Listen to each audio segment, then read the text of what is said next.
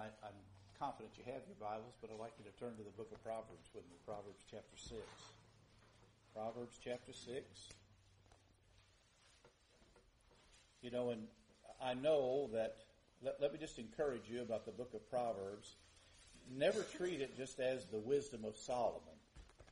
Amen? Because we know that Solomon got crosswise later on, and uh, but what we find in the book of Proverbs that this is actually the wisdom of God, and uh, that He gave to Solomon, and uh, and so don't ever treat it that way. Some men look at it that way because of what because of how how Solomon wound up in the end and so forth, and they want to discount things. But don't don't do that, beloved. Treat this as as it is, in fact, the very word of God that is effectual if you'll believe it. Mix faith with it, and so here in Proverbs chapter six, I asked you to go. And uh, how many of you all, how many of y'all enjoy being corrected? Raise your hand. We'll start the line over here if you want to line up. All right. I don't know of anybody that that that likes being corrected. You know, and particularly not on a regular basis, but uh, it just goes against our prideful nature, does it not? And uh, I, I can remember, man, when my sister used to correct me, I never did appreciate that. She was six years older than me. And, uh, and it, you know, it just had to do with the fact that, you know, that I, I used to think and she, I think that she believed that like she was, uh, mother number two. And, uh, and so that whatever she said went and that was the way it was. I mean, even to the place of when, you know, she corrected me and I kind of bowed up at it, she'd call my mom at work and then I was really in trouble, you know, and interrupt the day. And so I don't know of anybody that really enjoys it, but you know, but God, has a different perspective on this than what we do. And uh, and I want to help you tonight if I can. I, I believe I can. Look with me in verse 23. Notice what it says. For the commandment is a lamp. For the commandment is a lamp and the law is light. And the reproofs of instruction are the way of life. Reproofs of instruction are the way of life.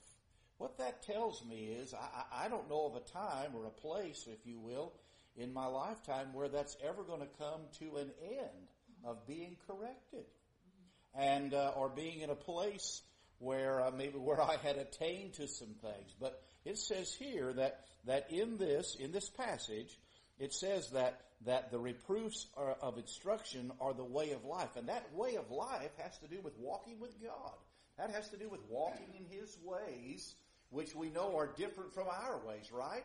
And uh, because his thinking about it is different and so forth. And I just know this about about how we are in the world and the like. You know, when when financial times come, when when bad finances are out there and and there's a crunch on in the economy or whatever, I've seen God do some things for the men of our church that when other people have been unemployed, they've been able to maintain their employment or, or, or God provides some other ways, some alternatives to what they have. And I think those are attributed to some things. If, you know, if you want to get promoted, if you want to move forward in life, I, I think there's three things that ought to be a part of your life. You ought to be a person of integrity. Amen. You ought to, in other words, that there's some honesty about you and reliability about you, that you take ownership for things, even when you haven't done maybe necessarily your best or things didn't go the way that you thought, you don't put it off on somebody else. You take ownership for it. That's accountability, right? And so those things go far with employers. And, it, and some of you are in here that have your own businesses. Having a person with integrity, that can make a huge difference. Uh, you know, in with the customer relationships and future business and word of mouth business, it makes a difference. The second thing is is that you would be a person that knows about initiative. Initiative means doing what needs to be done without having to be told to do it. In other words, when you see something that needs to be done, you sort of have that do it now attitude. In other words, you see what needs to be done and then you move forward and do it.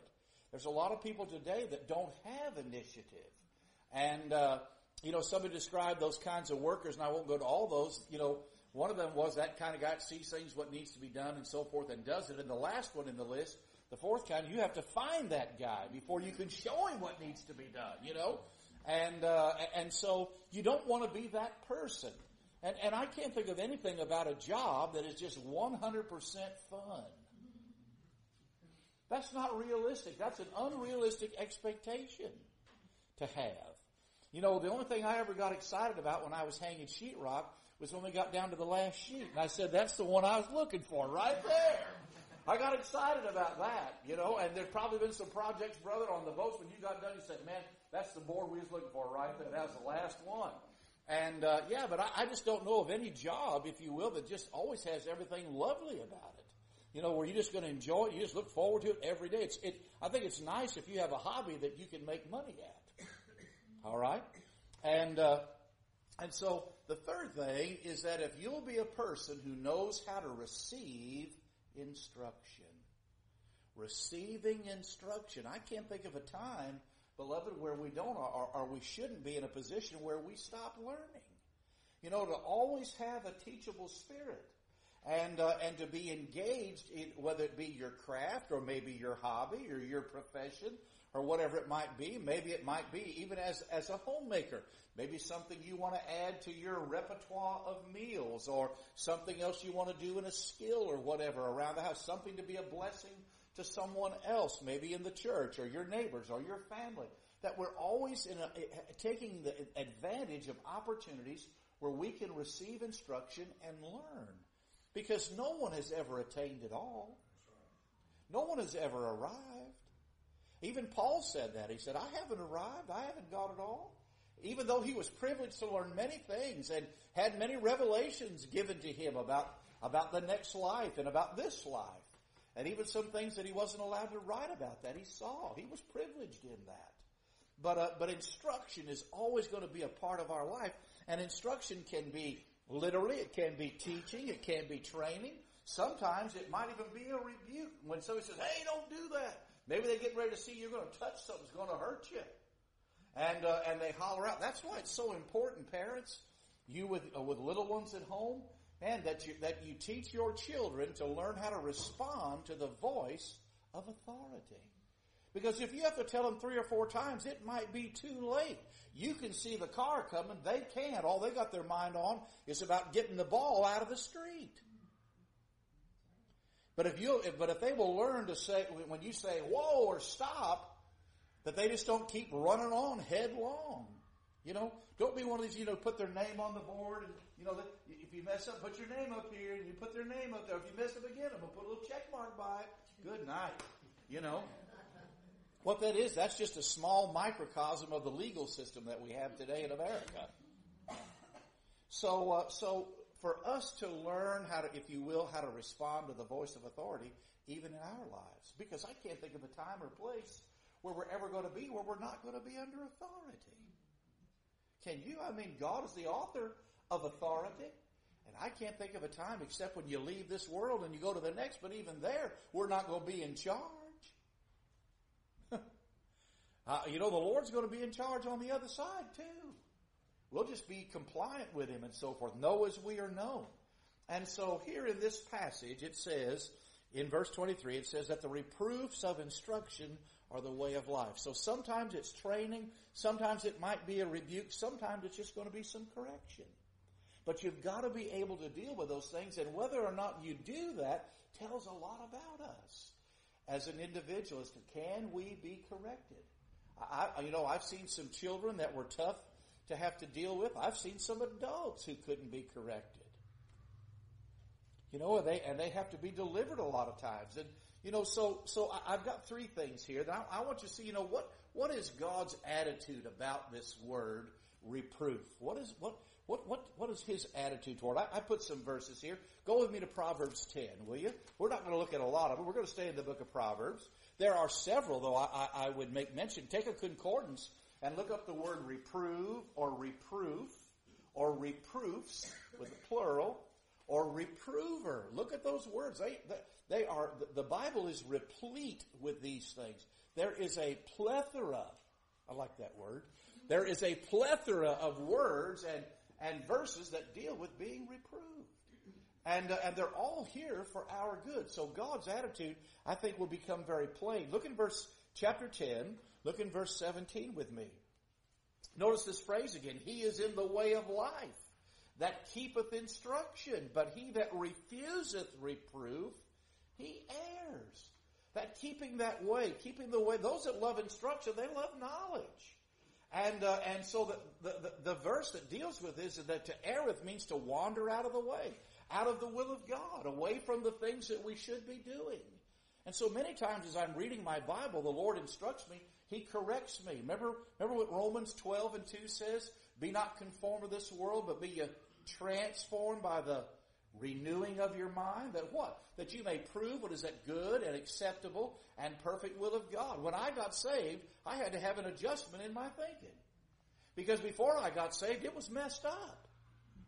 And so the Lord began a little bit here and a little bit there as I attended services, read my Bible and prayed. God began to adjust the way that I thought about things and the way I looked at life and looked at my family and my brethren and so forth, the role of the church in my life. There had to be an adjustment that was made.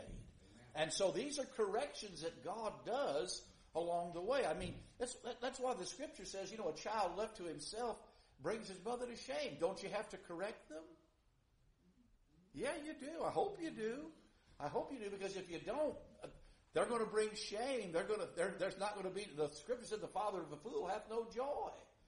And so, and so here, beloved, the way that we approach this, our attitude about it ought to be what, what, what the Lord's attitude is that our thinking should be in line with His. And, uh, and so notice what he says. He is in the way of life that keepeth instruction, that guards it, that, that cares about it, that nurtures it, if you will. But those that get away from it, they wander out of the way. And you and I, when we wander, the scripture also says about man that the foolishness of, uh, you know, the, the foolishness of a man's heart perverteth his way. And then his heart frets against the Lord. The steps of that man, you know, the foolish man. And, uh, and we don't want to be that person. So look, look with me in, in Proverbs 12, look in verse 1. Notice it's the same theme here a little bit, but, uh, but Solomon writes something under inspiration that, that gives us a little bit more about what the Lord thinks about this. Look what it says. Whoso loveth instruction loveth knowledge, but he that hateth reproof is brutish. When you think about the word brutish, you're just thinking about a brute beast. And really what it's referring to cattle here for, forgive me, Samuel and Faith. But, but the word, if you look it up, and you look it up in Strong's, it says stupid. Okay? And, uh, it, and you know what? And so sometimes livestock are not always the brightest critters in the pen, are they? I mean, you know, you just shake the pan and here they come for food. They may not know that you're, that the butcher is waiting for them in there, alright? And, uh, and so, so we don't want to be like a dumb ox, if you will. We don't want to be like a dumb animal and stumble our way in darkness and just being brutish as believers. That's not what God has in store for us. And so He encourages us to, to take these things, to receive these things. Look in, look in Proverbs 13 and, uh, look at this one with me. Look in verse 8. I'm not trying to wear you out tonight. Proverbs 13, look at verse 8. Notice what this says. Uh, well, I got the wrong verse down there. All right. See if I. It's verse 18. Yes, that is it, brother. That is it. I left out the one. Thank you, thank you, brother. That's, I'm glad you could. All right. All right. So he was correcting me, wasn't he? Way to go, brother. That's hey, but listen, that just that just leads to my point about this, eh, about having the right attitude about it. We had that all planned. No, we didn't. We didn't have that planned. But look at verse 18. Notice what it says. Poverty and shame to be to him that refuseth instruction. So, so what is awaiting the person who can't be, who refuses to be taught? They won't give any time to learning. They won't do that. Poverty and shame. Look at the rest of that. But, but he that regardeth reproof shall be honored. The Lord will, I think the Lord will magnify that person. Listen, there, I, I know two people in the Bible that, uh, and I'm sure there have been, there, there are probably others, but two significant persons in the Bible that I know of that both received a rebuking. Both of them, one was done in private, one was done in public, and it seemed like both of those men were not made angry or bitter about it. They were made better because of it. One of them was David. You remember when he had sinned with Bathsheba? He covered it up and so forth with Uriah and the like. Nathan comes to him. The Lord tells Nathan, go see David and gives him that little story about the lamb and this family and how cruel they were and what they did. And David, man, David puts the hammer down. Boy, that man's going to have to do this and that and. And then Nathan said, thou art the man. Swallow hard right there in parentheses, all right? Thou art the man. He didn't have Nathan executed in that moment, did he? He didn't say off with your head. Man, guards, come in here and get this guy. Who do you think you are? He didn't do that. He got right with God. That's where Psalm 51 comes from. And, uh, and so the other one was Peter. And that was the one that took place publicly. Remember they were at that gathering there in Antioch and Peter was fellowshipping with those Jews until he heard that some of the pillars of the assembly were coming. And so then he separated himself from those Jewish believers. And man, Paul withstood him to the face and rebuked him. But it seemed like their relationship wasn't hurt by it because Peter speaks well about him later on in those passages. I mean, he could take a licking and he kept on ticking. It spoke a lot about the attitude of those men that they had. Not everybody was that way. Remember, remember the young man that came, what, master, good master, what must I do to obtain eternal life and so forth? And he said, well, sell what you got. What did he do? He went away sorrowing because that wasn't what he wanted to hear. And so, uh, and so this matter of having the right attitude. Look, look at this one with me. Look in Proverbs 15, look in verse 10. Correction is grievous unto him that forsaketh the way, and he that hateth reproof shall die. There's a lot of men where Brother John visits who are on death row tonight who, because they wouldn't listen and they couldn't be corrected, and look where they are. I, I remember preaching there, not, not on death row, but I remember preaching in prison one time, and I said, you know, they don't have all this barbed wire out here and razor wire because people are just dying to get in here. No, that's here to keep you in, keep you from getting out. You know, because you wouldn't listen. I remember visiting with a young man in one of the hardest places to visit, and Brother John will testify to this, I'm sure. We went to a youth facility, Brother Roger, and there was a young man there, and he was he was 17 years old in that facility, and uh, I asked him to. I said, "What what have you learned in here?" And he said, "The first thing I learned, he said, I've had to have patience." He was going to get out in about, I think he said about three weeks. He was going to be done serving his sentence. I don't. I didn't ask him what he did. That's never appropriate. You don't ask him about that. But uh, but I said, "What have you learned?" And he said, "Well, patience." I've had to learn patience in here. And I said, well, that's a good thing. And I said, what else? He said, I learned that I should have listened to my mama. yeah, but look what it cost him. That lesson was expensive. And we say, you know, supposedly, you know, when you learn better, you're supposed to do better. But there's got to be some learning first. Brother Rogers taught us, you know, if you don't learn by listening, then you're going to have to learn by lessons and the lessons can be very expensive. So my attitude, our attitude toward correction ought to be what God's attitude is about it. That He says that if we regard reproof, if we receive instruction, if we take correction, we'll be better for it and, and to be honored in the in our attitude and so forth. Look, I mean, this verse is so close. Look at Proverbs 29 with me. Proverbs 29. Look at you. I know you know this this verse. Look at verse one. Proverbs 29 verse 1. Thank you for turning. He that being often reproved hardeneth his neck. What's he doing? Is he receiving the correction? No, he's not. What's he's got? Getting a stiff neck. That's what's referred to in the New Testament. You know, you stiff necked and uncircumcised. All right, they're resistant to the truth. He that being often reproved, hardness in neck shall what? Shall suddenly be destroyed, and that without remedy. I mean, our lives really are very fragile if you really stop to consider it. I, I know we're fearfully and wonderfully made, but we're not made to, you know, we're not made to fly through the air at 40 miles an hour, you know, and then hit stuff with our bodies. Body parts come apart. Bodies come apart. Those kind of speeds. We're not indestructible. We're not invincible. And so, a person who's been warned and warned and warned and warned and warned, there's a time limit. There is that sin unto death if they won't receive the correction, if they won't receive the instruction. And so God's attitude about this for us is that, that we, that we ought to, in other words, that we ought to have the attitude that says, you know, I, I appreciate the instruction. I appreciate the help. I appreciate the correction. You know, the way that we look at life, the way that we look at these people. Now, I didn't always appreciate like I said, when my sister did that, But you know what? Go with me to Psalm 141.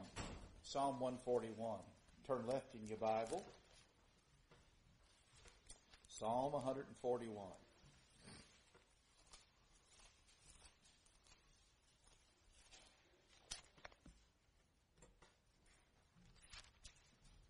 But I want you, I want you to see what David's attitude was.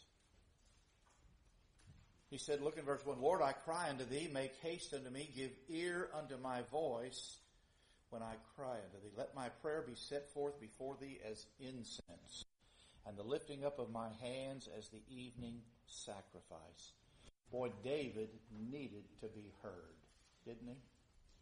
David, David wanted to be heard, and he used those terms, incense, like, like a sweet smelling savor in your nostrils, Lord, that my prayer would be a sweet savor unto you. And that my, the, the lifting up of my hands would be like the evening sacrifice. In other words, that God would, God would see the value in those things, appreciate those things. And David wanted to be right. Notice what he says. Set a watch, O Lord, before my mouth. Keep the door of my lips. Incline not my heart to any evil thing, to practice wicked works with men that work iniquity, and let me not eat of their dainties.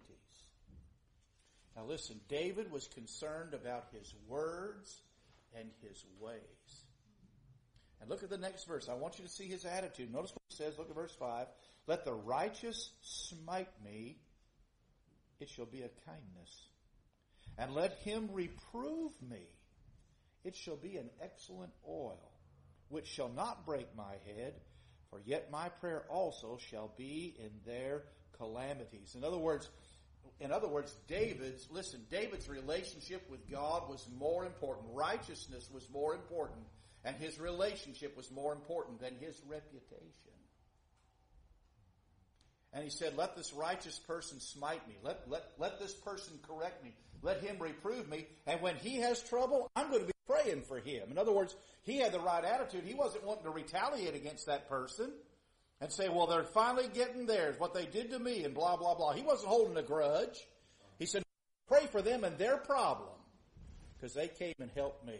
And you know, a lot of times people who, who hold positions and so forth, they're surrounded and, and people of, uh, if you will, I, I think this too, sometimes people of wealth and maybe of status or position, a lot of times I, I feel sorry for them to some degree in this and that they don't know who they can trust.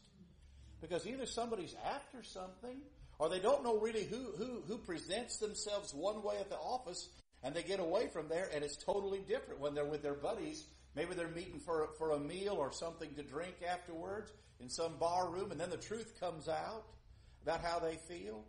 But someone who could approach them and be honest with them and forthright, even like Nathan who did to King David. Took some courage on his part.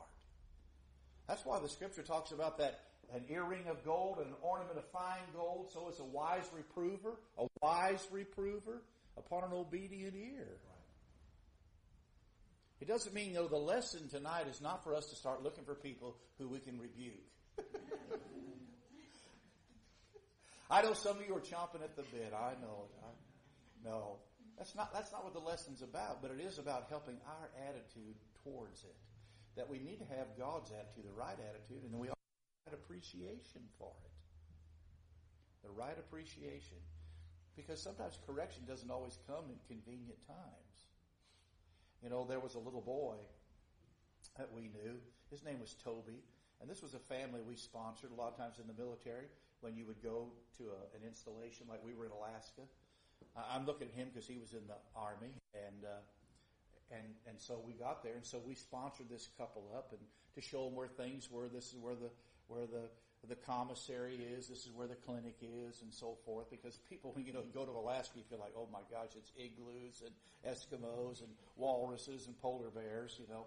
And uh, and so we got them up there, and so we would have some meals with with um, Al and his wife, and her nickname was Red and, uh, and so we went out to eat one time and we went to this, we went to this Pizza Hut where they had a buffet, you know, where you could eat and, and, uh, and so the lady asked, you know, well, we have two adults and, and, uh, you know, and, and then Red said, well, you know, I'm here and we were going to pay for hers and that, or she was going to pay for ours. I can't remember which, doesn't matter. But anyway, and she said, and, and our little boy here, he's four, you know, because it was like under five is free. You know, and Toby, just being a kid, he looked over and he said, Mama, I'm six. Correction doesn't always come. She said, well, Toby? Correction doesn't always come the way that we like it or in the time in which we get it. But, uh, you know, out of the mouth of babes. But, uh, but we need to have the right appreciation about it. And David demonstrates that here because, you know, one thing he saw it, I, I believe he saw it as being the providence of God. Because when, when maybe his, maybe when his conscience wasn't working exactly right, or maybe his heart didn't condemn him, and we know our hearts are deceitful above all, desperately wicked, right? And, uh, and maybe when, maybe when he wasn't thinking about all the ramifications of what he was going to do, and someone came along and stopped him. I think about Abigail. Remember Nabal over there? That guy, he was such a churlish man, an angry man. David's servants helped him and so forth. And Nabal got out there when those servants came and, and we're looking for food. David said maybe he'll do something for us. And Nabal got out there and said, man, who is David? There's a lot of runaway slaves these days, and I'm not going to give up my food and my and my stuff that goes to my men and stuff to feed your your guy out there, even though he had looked after them while they were shearing sheep, a very vulnerable time. And so one of one of Nabal's men came and said, "Boy, he sent those guys away in a bad way. Now I'm afraid this is what what's going to happen." And so what did Abigail do? She got some fig cakes together and she did some stuff and so forth. And she went out there and she met David and you know what David said to her? And she t- basically she told David, "Hey, don't go over here, man. Don't don't bother yourself with Nabal and don't do all that." But this is what David in 1 Samuel 25. He said, David said to Abigail, "Blessed be the Lord God of Israel, which sent thee this day to meet me." And God will use other people in your life. Sometimes as the brake when all you got is the gas pedal and meet someone to say, hey, you need to slow down. Hey, you better think about this before you go any further because maybe you're not considering what the consequences are because they're not looking at it emotionally. Right. They're just concerned about you as a person and want you to do well. Amen. And we got to have the right attitude about that, beloved. Right. That correction, God, God has allowed these people in my life to be a blessing to me. Your brothers and sisters are here. You know, Proverbs 27 says, as iron sharpeneth iron, so does a man the countenance of his friend. We need some sandpaper friends sometimes who polish us. You know, when and y'all too, when you get off to school, you'll you'll have to be you'll have to be selective about what happens because some people when they go to they go to Christian colleges, they kind of let their guard down because they figure, well, this is a safe place. Not necessarily, and I'm not trying to dissuade you tonight from going. I'm just saying you got to have your radar up about things and be wise and uh, and be mindful about that. David, David was concerned about his prayer life and wanted nothing to interfere with it. His words and his ways. And he said, what did he say? It was a kindness. You looked at it, it was merciful. For that righteous person to come along and stop him, he saw that as a mercy from God. I mean, w- wouldn't you be glad if somebody came along and kept you from making a terrible mistake? Yes, An embarrassing situation? put your foot in your mouth or whatever. Man, we need people like that in our lives, and we need to be able to listen to people like that. And so, uh, you know, so so keep this in mind. Keep this in mind that your appreciation of it. So David thought it was providence, but he also saw that it was profitable to him. It was profitable to him. David valued reproof, if you will, more than secret love or the song of fools. Open, that's what Proverbs 27 says, open rebuke is better than secret love. Why would a person, why would a person put your friendship at risk? Why would they do that? Because they care about your well-being. And even if you, even if you get mad at them, and it might take a while for that, that hurt, if you will, to heal, but they stopped you is because they really cared about you and they were willing to sacrifice their friendship, their relationship with you, so that you would do well rather than making, maybe making a fool of yourself. Because you know, the old, there's an old saying, it's not in the Bible, but there's no fool like an old fool. Who thinks they've got it all, and there, and there have been some men who've gotten in trouble because of that. And so, you know, wouldn't, wouldn't, you know, because, you know, David knew that, that the damage that can occur from errors in judgment. It's just like, you know, wouldn't you, just like termites in your house or whatever, or if there was a water leak, wouldn't you rather have that fixed sooner rather than later? The same thing is true here. And so for us to be able to appreciate that, David said he called it an Oh, look what it says there. Look at Psalm 141. Notice what he said. Let, let the righteous smite me. It shall be a kindness. Now, let, let, me back up just for a second about that word righteous. Let the righteous smite me. Now, just like what I said, I didn't appreciate it about my sister. But you know what? We don't always get to choose who that person's going to be to correct us. David and, and Paul said, if you will, or Peter, uh, excuse me, said that, you know, we got to give the same attention to the froward as, as well as to the godly. Mm-hmm. If he's your boss, if he or she is your boss, they don't always get it right. Bosses don't always get it right. But we have an obligation before God to receive that with the right spirit and attitude. So, I mean, it's nice if it would be a righteous person. You know, you'd rather have somebody who is right, be the one, have a right attitude. Maybe they did it like, maybe they approached it like like what Galatians 6 1 says, Brethren, if a man be overtaken in a fault, you which are spiritual, restore such a one in the spirit of what? Meekness. But sometimes it doesn't always come that way. Sometimes it comes like, ah. You know, I had a preacher tell me one time, you shut up. I needed it. Because he cared about me. And, uh, and so sometimes it doesn't always come the way that we maybe would like it or from whom we would like it. It might be a subordinate. And you got to be able to take that as well. So, a wise reprover is someone valuable to have in your life. And I hope that you do have someone that way that you can count on who doesn't treat you like a yes man, who, who like that, maybe that wealthy person or person of status. You know, a lot of times they appreciate people who are just really dead honest with them keep them out of trouble. Because they put it all at risk because they really cared about what was going to happen to them or maybe to the business if they made that decision. And so you, you and certainly you got to pray about those things. When is it the right time to say something? When is there, you know, there's a time to every purpose under heaven, a time to speak and a time not to speak. And you need to know that the Lord is leading you in that. But he called it, he called it there an excellent oil. Something, something that would promote healing in his life. And so when people love you enough to correct you, don't always take it as being, well, you know, they aren't practicing MYOB. I understand, but maybe, maybe they were just worried about there being an oh my in your life. That's why I said the lesson is not tonight about for you to start, you know, get your little, your little believer's magnifying glass out there. Okay, who can I rebuke between now and Sunday? Who can I correct? All right. You know, a good place to start would be rather than looking through the magnifying glass and get in a mirror. That'd be a good place to start, wouldn't it? So, uh, so David saw that it was the providence of God, and he saw that it was profitable. So I, I need to have the right attitude about it. I need to have the right appreciation of it. And so then, so then, thirdly, and lastly, what uh, what can I do to avoid you think that's relevant? To avoid being corrected? If we don't like being corrected, how can we avoid being corrected? That would require a change then in the way, a lot of times, the way that I do business. Maybe I'll be mindful about hasty words.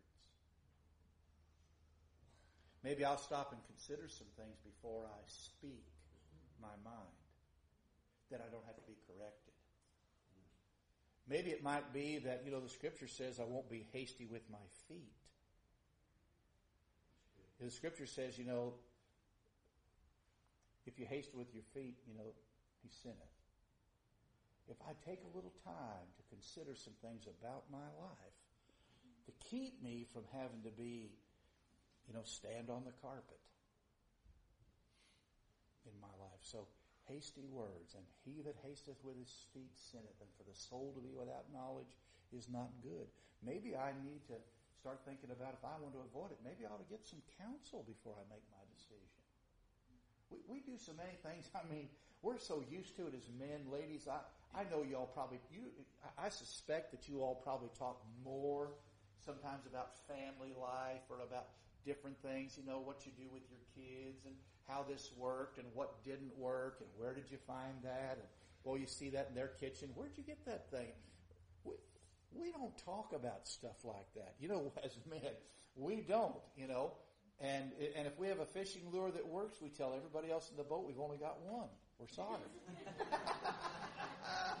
and we don't even tell them where we bought them because we don't want them to go there and buy them out. We're pretty sorry, aren't we, brother?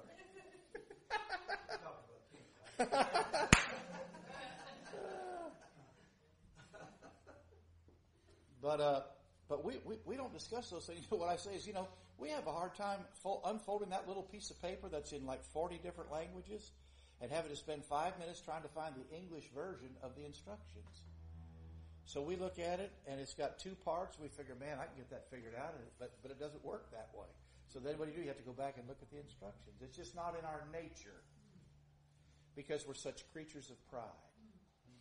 And so sometimes we get ahead, we get ahead of the Lord and we don't take counsel. If, if we're going to, the scripture says that we're to make war. If we're going to make war, you better have good counsel. And that there is safety in a multitude of counselors. Sometimes I've gone to Brother Roger and I've said to him, I said, Brother, is, is, is my thinking right on this? Am I seeing this properly? I, I hope you have someone in the church that you feel like that you could talk with and say, you know, this is what's happened. Am I interpreting this right? Because our perceptions are not always right, are they? Because things are seldom as they are first reported, and they are seldom as they appear to be.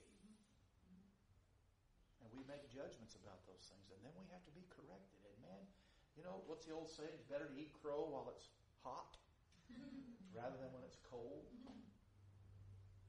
You don't have to back up on those things. And so, watch out for hasty words. A hasty spirit is part of that. Hasty feet. As you know, that anger rests in the bosom of a fool. Got to watch out for that. Hasty feet and hasty decisions. The scripture says that the righteous studieth to answer. Prudent men deal with knowledge. If you don't want to be corrected, then you're going to have to slow down. I'm not saying be passive, but be a little more methodical in what you do day by day. It's not necessarily the big things sometimes. It can be a lot of little things. The next thing you know, you find yourself you're off track. Or you got in over your head, or you spent money that really you thought it wasn't going to work this way if you just thought it through. Why in the world did I do that? Why did I buy that? You ever been there and done that? Yeah. Mm-hmm. Sure enough, you wake up the next morning and say, What happened to us yesterday? What did I do? Yeah. And so, if we don't want to be corrected by our brothers or sisters or our parents or a boss or whatever, then be mindful of how you do your business. Be careful about that. Because you can avoid it. And I don't think it's being avoiding it out of a prideful sense but rather uh, avoiding it so that I, I don't offend the Lord in the decisions that I make and the places I go and, and what I do. That just like David, his his reputation wasn't on the line. His relationship was going to be in danger. And he didn't want that to happen. And so his relationship with you has got to be the highest priority for me in my life. That affects what I do and what I say and where I go and what I wear. Has to be so then I don't have to be corrected. Because you don't want to wind up, you don't want to wind up like, like, go, go back to the book of Ecclesiastes and I'll be done. We don't want to wind up, Ecclesiastes 4, please.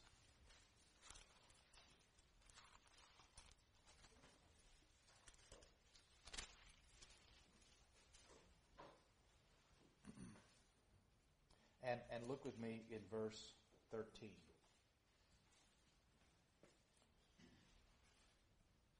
Better is a poor and wise child than an old and foolish king who will no more be admonished.